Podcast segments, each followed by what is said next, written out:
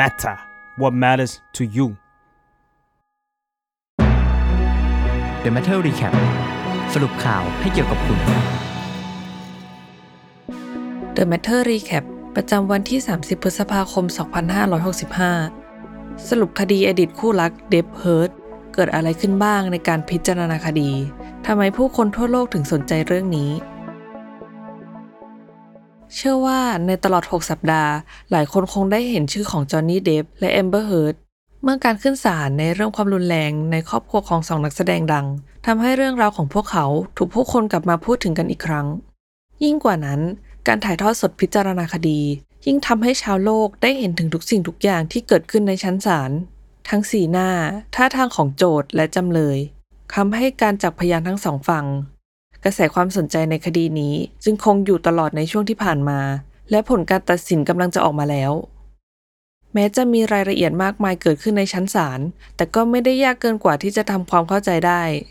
The Matter ขอมาอธิบายสิ่งที่เกิดขึ้นในศาลระหว่างจอห์นนี่เดฟและแอมเบอร์เฮิร์ตแบบเข้าใจง่าย ๆ มาให้ฟังกัน ก่อนที่คำตัดสินของคดีนี้จะออกมา เมื่อปี 2018แอมเบอร์เฮิร์ตได้เขียนบทความลงในหนังสือพิมพ์ The Washington Post ว่าเธอเป็นบุคคลสาธารณะที่เป็นตัวแทนของการถูกทำร้ายภายในครอบครัว เหมือนกับผู้หญิงอีกหลายคน ฉันเคยถูกคุกคามและล่วงละเมิดทางเพศ ช่วงที่เรียนมหาวิทยาลัย แต่ฉันก็เงียบ ฉันไม่ได้คาดหวังว่าจะต้องแจ้งความเพื่อเรียกร้องความเป็นธรรม และฉันก็ไม่ได้มองว่าตัวเองเป็นเหยื่อ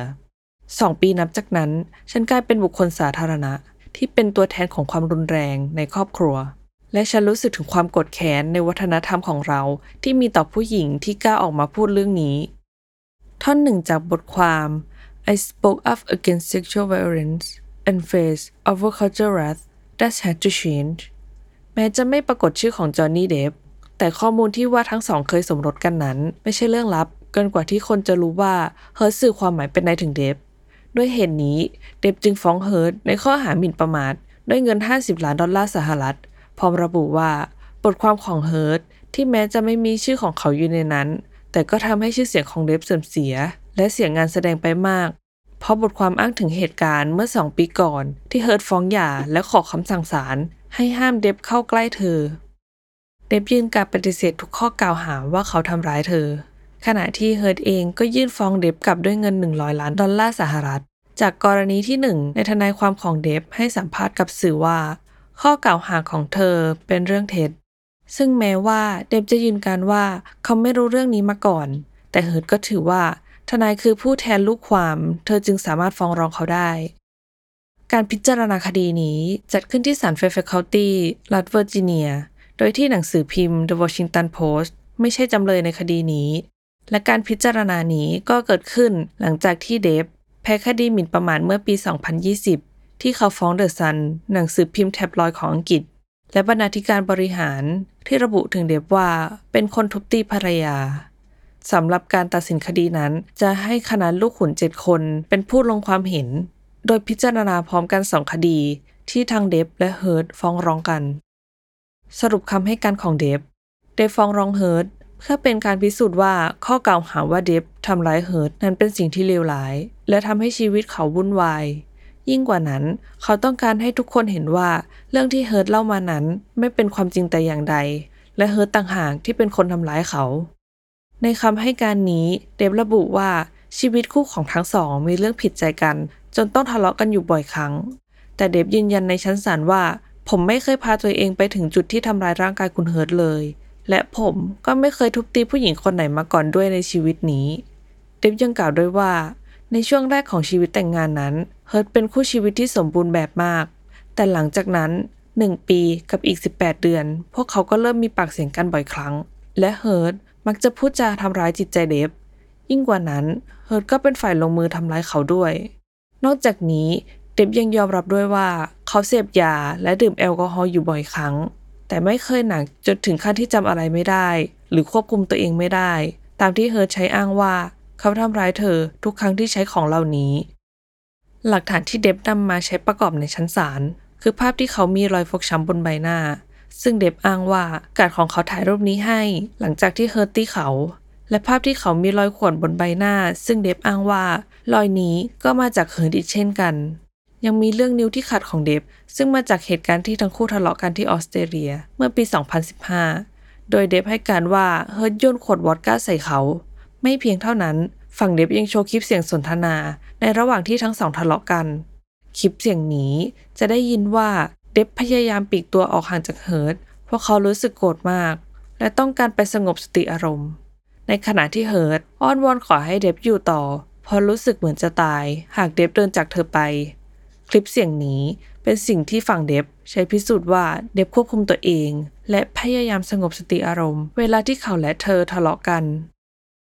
สรุปคำให้การของเฮิร์ตเฮิร์ตต้องการยืนยันว่าเดฟคือคนที่ทำร้ายเธอ ซึ่งเธอเล่าว่า ช่วงแรกที่ทั้งคู่เริ่มคบหากัน เธอมีความสุขมาก โดยบอกว่า ฉันรู้สึกเหมือนอยู่ในความฝัน แต่หลังจากนั้น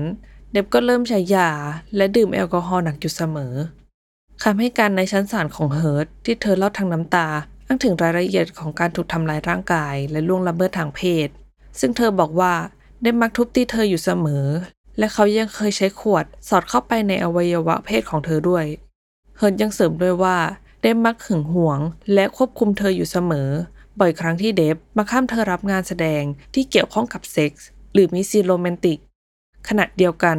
ฝ่ายเฮิร์ตก็โชว์ภาพหลักฐานว่าที่ใบหน้าของเธอมีรอยฟกช้ำเช่นกัน รวมทั้งภาพแชทต่างๆ ที่ทั้งคู่ทะเลาะกันด้วย นอกจากนี้เฮิร์ตยังระบุว่าบทความที่เธอเขียนนั้นไม่ได้กล่าวถึงเดฟ แต่เธอกล่าวถึงสิ่งที่เกิดขึ้นกับเธอ หลังจากที่เธอได้รับความคุ้มครองจากศาลที่สั่งห้ามเดฟเข้าใกล้เธอ อย่างไรก็ดี เฮิร์ตได้ขึ้นให้การในชั้นศาลอีกครั้ง เมื่อวันที่ 26 พฤษภาคม ซึ่งเธอกล่าวว่า ฉันรู้มีคนมากมายขนาดไหนจะออกมาเข้าข้างเขา นั่นคืออำนาจของเขา และนั่นคือสาเหตุที่ฉันเขียนบทความ ฉันพูดถึงปรากฏการณ์นั้น มีคนมากมายจะออกมา support เขา และตกหลุมอำนาจของเขา เขาเป็นชายที่มีอำนาจ และผู้คนก็รักชายที่มีอำนาจ แล้วอะไรคือสิ่งที่แต่ละฝ่ายต้องการพิสูจน์ เดฟไม่ใช่คนที่ใช้ความรุนแรง เธอต่างหากที่เป็นคนทำร้ายเดฟ นี่คือประเด็นหลักที่ฝ่ายเดฟต้องการจะพิสูจน์ ซึ่งทีมทนายของเดฟได้เรียกตัวพยานจำนวนมาก มาให้การในชั้นศาลเพื่อพิสูจน์ถึงเรื่องนี้ เช่น อดีตผู้จัดการบ้าน แพทย์ และแฟนเก่าของเดฟเป็นต้น พยานเหล่านี้ต่างพูดเสียงเดียวกันว่า พวกเขาไม่เคยเห็นรอยฟกช้ำบนใบหน้าของเฮิร์ตแต่อย่างใด เช่นเดียวกับคำให้การของเคทมอสนางแบบสาวชื่อดัง ซึ่งเป็นแฟนเก่าของเดฟที่ยืนยันว่าตลอดสี่ปีที่คบกันนั้น เดฟไม่เคยทำร้ายเธอเลยสักครั้ง และเหตุการณ์ที่เฮิร์ตให้การว่ามอสเคยโดนเดฟผลักตกบันได นั่นก็ไม่เป็นความจริงแต่อย่างใด ตอนนั้นมอสกับเดฟไปเที่ยวพักร้อน ซึ่งในวันเกิดเหตุมีฝนตกหนัก เดฟเดินนำหน้า ขณะที่เธอเดินตามออกมา และลื่นล้มตรงบันได เธอกรีดร้อง และรู้สึกเจ็บที่หลัง ซึ่งเดฟก็หันมาช่วยเธอ และอุ้มเธอกลับห้องไปดูแลอย่างดี เดฟใช้ความรุนแรงทั้งทางร่างกาย และทางเพศกับเธอ นี่คือประเด็นหลักของฝั่งเฮิร์ตซึ่งทนายของเธอก็ได้เรียกตัวพยานมาหลายคน ซึ่งฝ่ายทนายของเธอก็ได้เรียกตัวพยานหลายคน มาให้การยืนยันเรื่องนี้ด้วย เช่น จิตแพทย์ เอเจนซี่ น้องสาวของเธอเป็นต้น พยานทั้งหลายบอกว่า พวกเขาเคยเห็นเดฟหึงหวง และกดเธออยู่หลายครั้ง แต่ไม่เคยเห็นการทำร้ายร่างกาย ขณะที่เอลเลนบาร์กิน นักแสดงและแฟนเก่าของเดฟให้การในฝั่งเฮิร์ตว่า เดฟขี้หึงและชอบบงการเธอยังบอกว่าตลอดช่วงเวลาสั้นๆ ที่พวกเขาคบกันนั้น เดฟเป็นคนที่ดื่มแอลกอฮอล์บ่อยมาก นี่คือเรื่องราวของคนดัง ไม่ใช่แค่เฮิร์ตกับเดฟเท่านั้น แต่ยังมีหลายชื่อของเหล่าเซเลบริตี้มากมาย ที่เกี่ยวพันกับคดีนี้ เช่น เจมส์ แฟรนโก นักแสดงชาวสหรัฐ ที่เฮิร์ตให้การว่าเดฟมักหึงหวงเธอ เวลาที่เธอต้องร่วมงานกับเขา และแฟรนโกก็เป็นคนที่เห็นรอยช้ำบนหน้าเธอ แต่แฟรนโกไม่ได้มาขึ้นให้การในการพิจารณาคดีนี้ หรือพอลเบธานีเพื่อนนักแสดงของเดฟที่มีการเปิดเผยว่า เดฟได้ส่งข้อความหาเบธานีเนื้อความกล่าวว่า เดฟอยากจับเฮิร์ตกดน้ำและจะข่มขืนเธอซ้ำเพื่อให้แน่ใจว่าเฮิร์ตตายจริง ๆ ซึ่งเรื่องนี้เดฟให้การแล้วว่าเขาเป็นคนพิมพ์ข้อความนี้จริง นอกจากนี้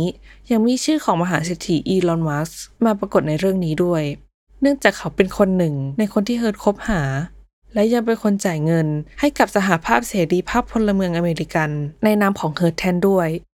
ซึ่งเฮิร์ตเคยระบุว่าจะบริจาคเงินจำนวน 3.5 ล้านเหรียญสหรัฐ ที่ได้จากการฟ้องหย่าให้องค์กร แต่ตอนนี้เธอบริจาคไปแล้ว 1.3 ล้านเหรียญสหรัฐ ส่วนที่เหลือ เธอระบุว่าต้องเก็บไว้ใช้พอเดฟฟ้องเธอ ขณะเดียวกันแคทเธอรีนทิฟฟานีผู้เขียนบทความเรื่อง Why the Internet Hates Amber Heard กล่าวถึงคดีนี้ว่า เรื่องราวนี้เหมือนกับ pop culture true crime เหมือนอย่างผลพวงที่ตามมากับ movement Free Britney ที่ผู้คนให้ความสนใจในกระบวนการของศาลคำให้การ และเฝ้ารอหลักฐานต่างๆ เนื่องจากเป็นเรื่องที่เกี่ยวข้องกับคนดัง ซึ่งทั้งหมดนี้เป็นวัตถุดิบชั้นดีที่ทำให้คนสนใจคดีนี้เป็นอย่างยิ่ง หากดูกระแสความเห็นในโลกอินเทอร์เน็ต จะเห็นว่าผู้คนออกมาให้กำลังใจเดฟเป็นจำนวนมาก เห็นได้ชัดจากแอปพลิเคชัน TikTok ซึ่งนับตั้งแต่ต้นสัปดาห์ที่ผ่านมา มีผู้คนติด Hashtag I stand with Amber Heard อย่างน้อย 8.2 ล้านวิว ขณะที่ Hashtag Justice for Johnny Depp มีผู้เข้าชมมากถึง 15,000 ล้านวิว หลายคนมองว่าเรื่องของเดฟและเฮิร์ตสะท้อนให้เห็นถึงปัญหาความรุนแรงในครอบครัวที่เกิดขึ้นบ่อยครั้ง และไม่มีข้อยกเว้น แม้กับคนดังก็ตาม ทั้งหลายคนยังพูดอีกว่า หากเดฟเป็นผู้เสียหายจริง นั่นสะท้อนให้เห็นว่าผู้ชายก็เป็นผู้ถูกกระทำในเหตุความรุนแรงในครอบครัวได้เช่นกัน และแปลว่า การกระทำของเฮิร์ตที่ผ่านมาเป็นเรื่องเท็จ ซึ่งนับเป็นการทำร้ายผู้เสียหายอีกหลายคน ที่จะถูกตั้งคำถาม เวลาออกมาเล่าเรื่องที่ถูกคุกคามว่า พูดความจริงหรือเปล่า อย่างไรก็ดี มีหลายคนตั้งข้อสังเกตว่า เหตุการณ์นี้ถูกปลุกกระแสให้กับกลุ่มต่อต้านเฟมินิสต์ด้วยเช่นกัน ไม่ว่าผลการตัดสินจะออกมาเป็นอย่างไร คดีความรุนแรงในครอบครัว ระหว่างจอห์นนี่เดฟและแอมเบอร์เฮิร์ตก็สะท้อนให้เห็นถึงหลายประเด็นที่เกิดขึ้นกับเรื่องราวนี้ และยังเป็นสิ่งที่ทำให้สังคมตระหนักได้ว่า ความรุนแรงในครอบครัว ไม่ใช่เรื่องส่วนตัวเลยแม้แต่น้อย ติดตามรายการ The Matter Recap ได้ ในทุกช่องทางของ The Matter Podcast ครับ